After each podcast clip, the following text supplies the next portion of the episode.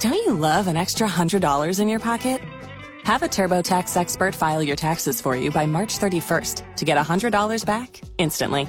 Because no matter what moves you made last year, TurboTax makes them count.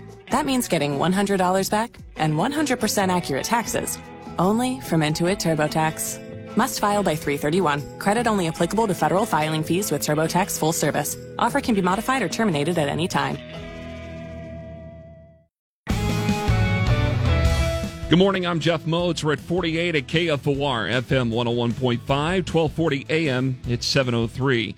One person's in custody. Another suffered non-life threatening gunshot wound to the leg following a reported shooting late Tuesday afternoon in the North Bottoms neighborhood of just north of downtown Lincoln. LPD says a 28 year old caseworker from the Nebraska Department of Health and Human Services was shot in the leg by a man from his front porch in the area of 7th and Y Street. Police say 38 year old Brent Lopez was arrested for assault and also use of firearm to commit a felony. Three children at the home have been placed in protective custody at the safe location. The members from the Department of Health and Human Services were called out to the home to do a child welfare check. KFOR News has also learned that Lopez is the same person that was fired from his job at the Air Park Rec Center after a disturbance there Sunday afternoon where he allegedly assaulted two teenage girls.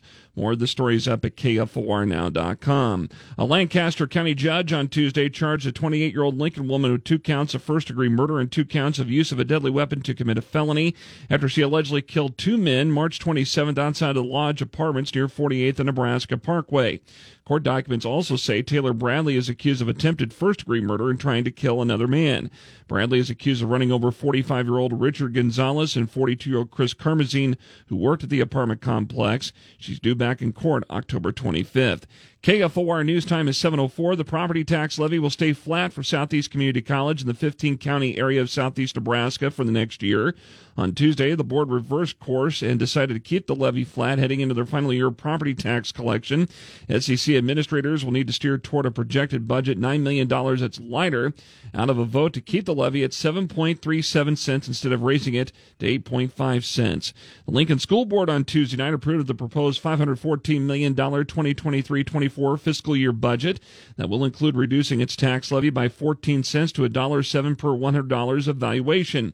Board member Kathy Danek says the budget is built on new state laws, which includes a new cap on the revenue to add to the district's caps on levy and spending authority. There are always uncertainties when state law changes. Additionally, we recognize the valuation increase of 22.5% that affected many across this district. In building this budget, the committee and staff felt it was very important to work to keep that request within the limits as established by the legislature and signed by the governor. One issue LPS has been dealing with recently is the downward trend in state aid and expenses have increased by almost 5% the past five years. The man who rescued a driver from a pickup truck that ended up in a southeast Lincoln residential pond a year ago is now being honored with the Carnegie Medal. That honors people throughout the United States and Canada that risk themselves to save the lives of others. 35 year old Jordan Kurtzer of Lincoln rescued the 49 year old man from the truck that ended up being submerged in the pond east of 70th and Badger Road back on September 3rd of 2022. The man apparently suffered a medical episode and went off the road into the pond. Lincoln's first forecast. It will be sunny today and the high is 77, clear tonight, low of 54, sunny and 87 tomorrow. How about 92 with sunshine and breezy conditions on Friday?